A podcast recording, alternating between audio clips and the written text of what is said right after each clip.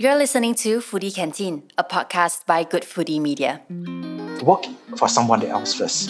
You know, if I open a cafe, go work in a cafe. If you want to work in a burger joint, go work in a burger joint for at least a year. You will save yourself so much heartache. Stop following the influencers. There's too many KOLs out there in Malaysia, especially that peddling this like positive nonsense. Enough, enough.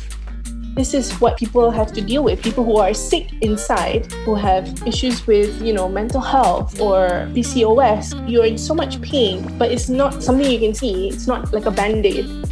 Point number one, it usually takes longer than you expect. So what you think you achieve in probably seven years, eight years, things don't happen immediately. Hey, I'm your host, Kessel.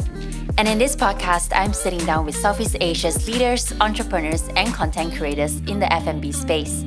These voices are your friends, mentors, and companions. Our hope is that these conversations will spark something in you, so go for what you're made to do. We'll see you soon.